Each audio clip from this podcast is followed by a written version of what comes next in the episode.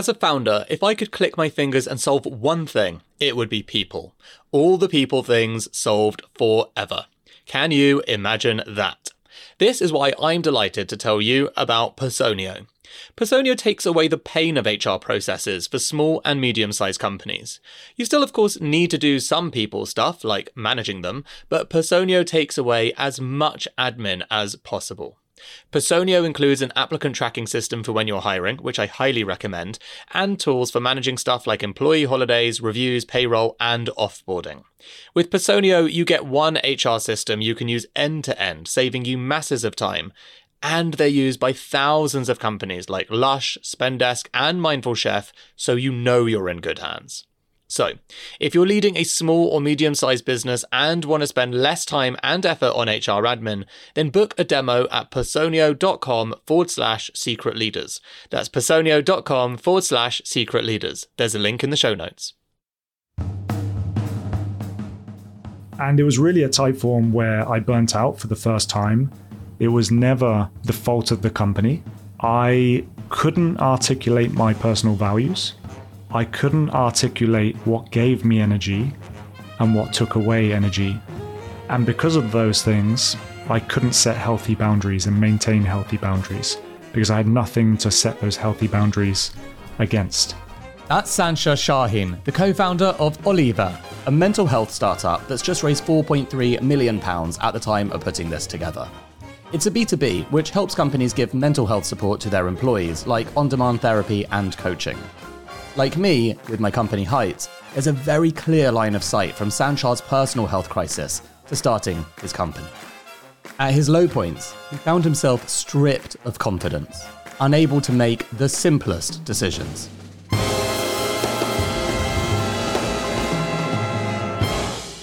Sançar arrived in Barcelona at the beginning of the tech wave in the city. He became a marketer and, after a few moves, joined a rocket ship you may have heard of called Typeform. I would go in very early. I would leave pretty late, but as soon as I would come home, I would open up the laptop. You know, I'd sit on the sofa and open up the laptop again, and I would work for another good few hours into the evening.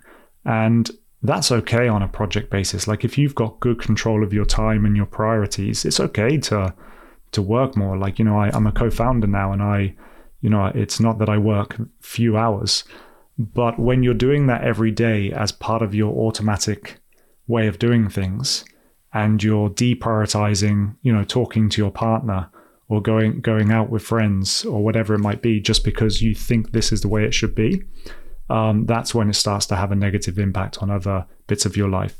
And you know, other examples. Um, you know, I had birthday plans, uh, one birthday, and you know, would just cancel it because we had a bit of a PR crisis at the time and had to jump on that. But it was just like it was nonstop. You know, there was always a reason to cancel something because of work, but it wasn't because of those things being high priority necessarily. It was because of a lack of prioritization and understanding how to set healthy boundaries. As with a lot of mental health struggles, it all spilled out over something trivial. It was a specific Friday um, evening. I came home from work and I ordered a takeaway curry for myself and my girlfriend. Uh, it was something we would do on a Friday. And I ordered what I thought w- uh, was two chicken tikka masalas right? And I don't know if you know anything about curries, but you know, chicken tikka masala, beautiful curry, like tomato-based sauce, etc. Right? What I actually ordered was two chicken tikkas, so no sauce, just the chicken. And the order arrived, and I realized my mistake, and I was really pissed off with myself. Like it, it ruined my evening. I, I, you know, in my mind, I was just like, I just can't do anything right. I can't even order a, a, curry properly. I've ruined the evening for us. You know, I've wasted money. You know, I was like really uh, down on myself about this this trivial thing that I had done. And then my girlfriend kind of looked at me and said, "Dude, come on, uh, it's a curry. It, it doesn't matter." And it was at that point where I realized that something wasn't quite uh, as healthy as it should be in my mind. And it was at that point that I started, well, not on that same Friday, but more or less the next week, I started looking for a therapist for the first time. It was hard finding the right therapist. It normally is the first time, says Sançar, but it was a different change he made that he thought would be transformative. Around that same time, I made the decision I need to move on from Typeform. And in my mind, it was because the company, you know, wasn't at the right stage for me anymore, or I wasn't the right person for the stage, which I think is partly true. But I had a narrative in my mind that if I change the company, then I change this feeling. You know, that that was the narrative in my mind. So it seems pretty simple. Leave, you know, say goodbye to that that stage of my life and then move on to something else. And then that's when I got a job at, at Hotjar sometime into Hotjar was when lockdown started, and you know, for for all of us, for all of us, that was a crazy time. And I remember it was it was a beautiful summer. Uh, I was locked down with my girlfriend in uh, the mother-in-law's house. I mean, we're not married, but you know, more or less the mother-in-law. And we were just doing garden projects all all you know whenever we ca- could during the weekend and in the evenings. Beautiful summer and I was just struggling. Like I was just I was struggling to make decisions. Like I we were just doing the most simple things like digging holes to put up a fence or whatever. And I just I was like I don't know where to put this hole. I, I you know I had no confidence in me whatsoever. And you know this was definitely um, affecting my work life and my ability to to execute and uh, and to motivate myself and my teams and all of this kind of stuff and just made me feel like I was pretty useless to be to be frank and um, I was still doing therapy, but with a different therapist at this point uh, online, and um, and a better therapist uh, for me.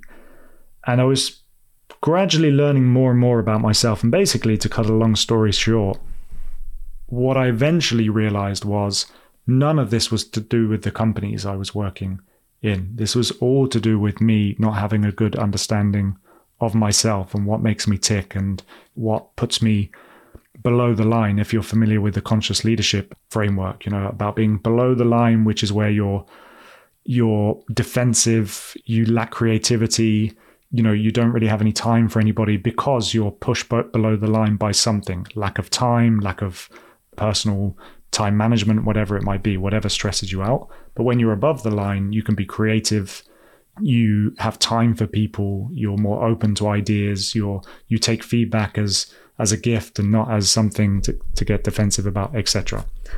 And I was just constantly below the line. I didn't know about this framework at the time, but I was constantly below the line.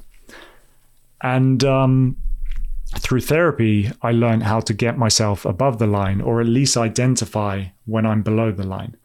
Uh, and that was really, really important. I've liked the concept of below the line for a long time. It's very intuitive. The thing is, though, as Sançar says, you can't stop bad things happening. That's life. But when you're below the line, it can take you much longer to recharge. And if you're in a demanding environment, then it can mean you're nearly always in a state of low battery. The Monzo co founder Tom Blomfield described it in our interview as his emotional reserves running dry. So, how do we give ourselves the best chance of being above the line? It's definitely different f- for different people. And that's why we all need to be quite cautious of these templated wellness theories. You know, like you get these people to say, I wake up at 5 a.m. every morning and, you know, drink a, you know, a super juice and, and go for a 24 mile run and then meditate for 16 hours or whatever. Like, yeah, fine. If that works for you, then fantastic. But most people have busy lives. You know, people have kids, people have pets you don't always have that motivation to do it. And if you don't do those things, it can actually be more damaging because you start to get you know more annoyed with yourself because you you can't do these things. So you have to find what works for you. And often the answer is quite simple. You know for me for example i know i now know that simply just going for a walk for just a few minutes around the block just unravels my mind. So if i'm ever in a situation where i just can't control my thoughts or like I feel like I've got a million competing priorities that I just can't um, unravel and make sense of, literally just walking starts to calm my mind and things become clearer in my mind. And by the time I come back, I can put pen to paper, I can I can do some, you know, put a to-do list together and kind of get back on track. So it could be as simple as simple as that.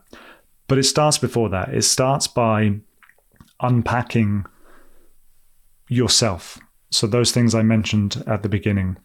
What are your personal values? Um, what gives you energy?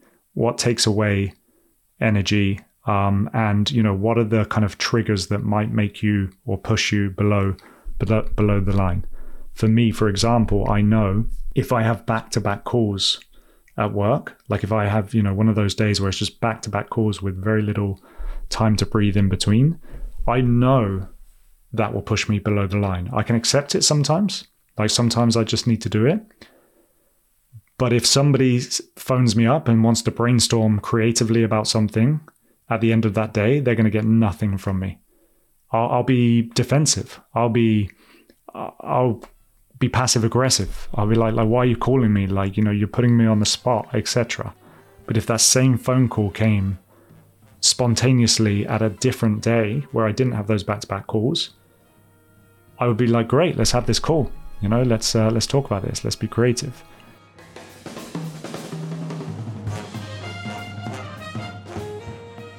Sançar Sahin, with some hard fought wisdom and some very difficult moments.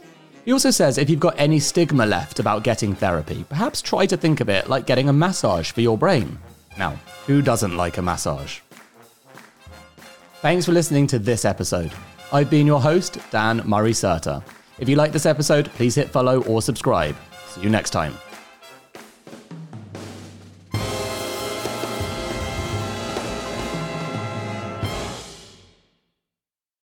Here at Mindset Win, we want to give you the tools to become better at what you do. Taking inspiration and wisdom from our guests, we will hear stories, strategies, tips, and tricks. Told by leading names in sport and beyond.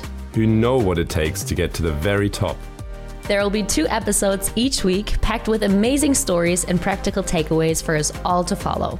Search for Mindset Win on YouTube and on your favorite podcast app.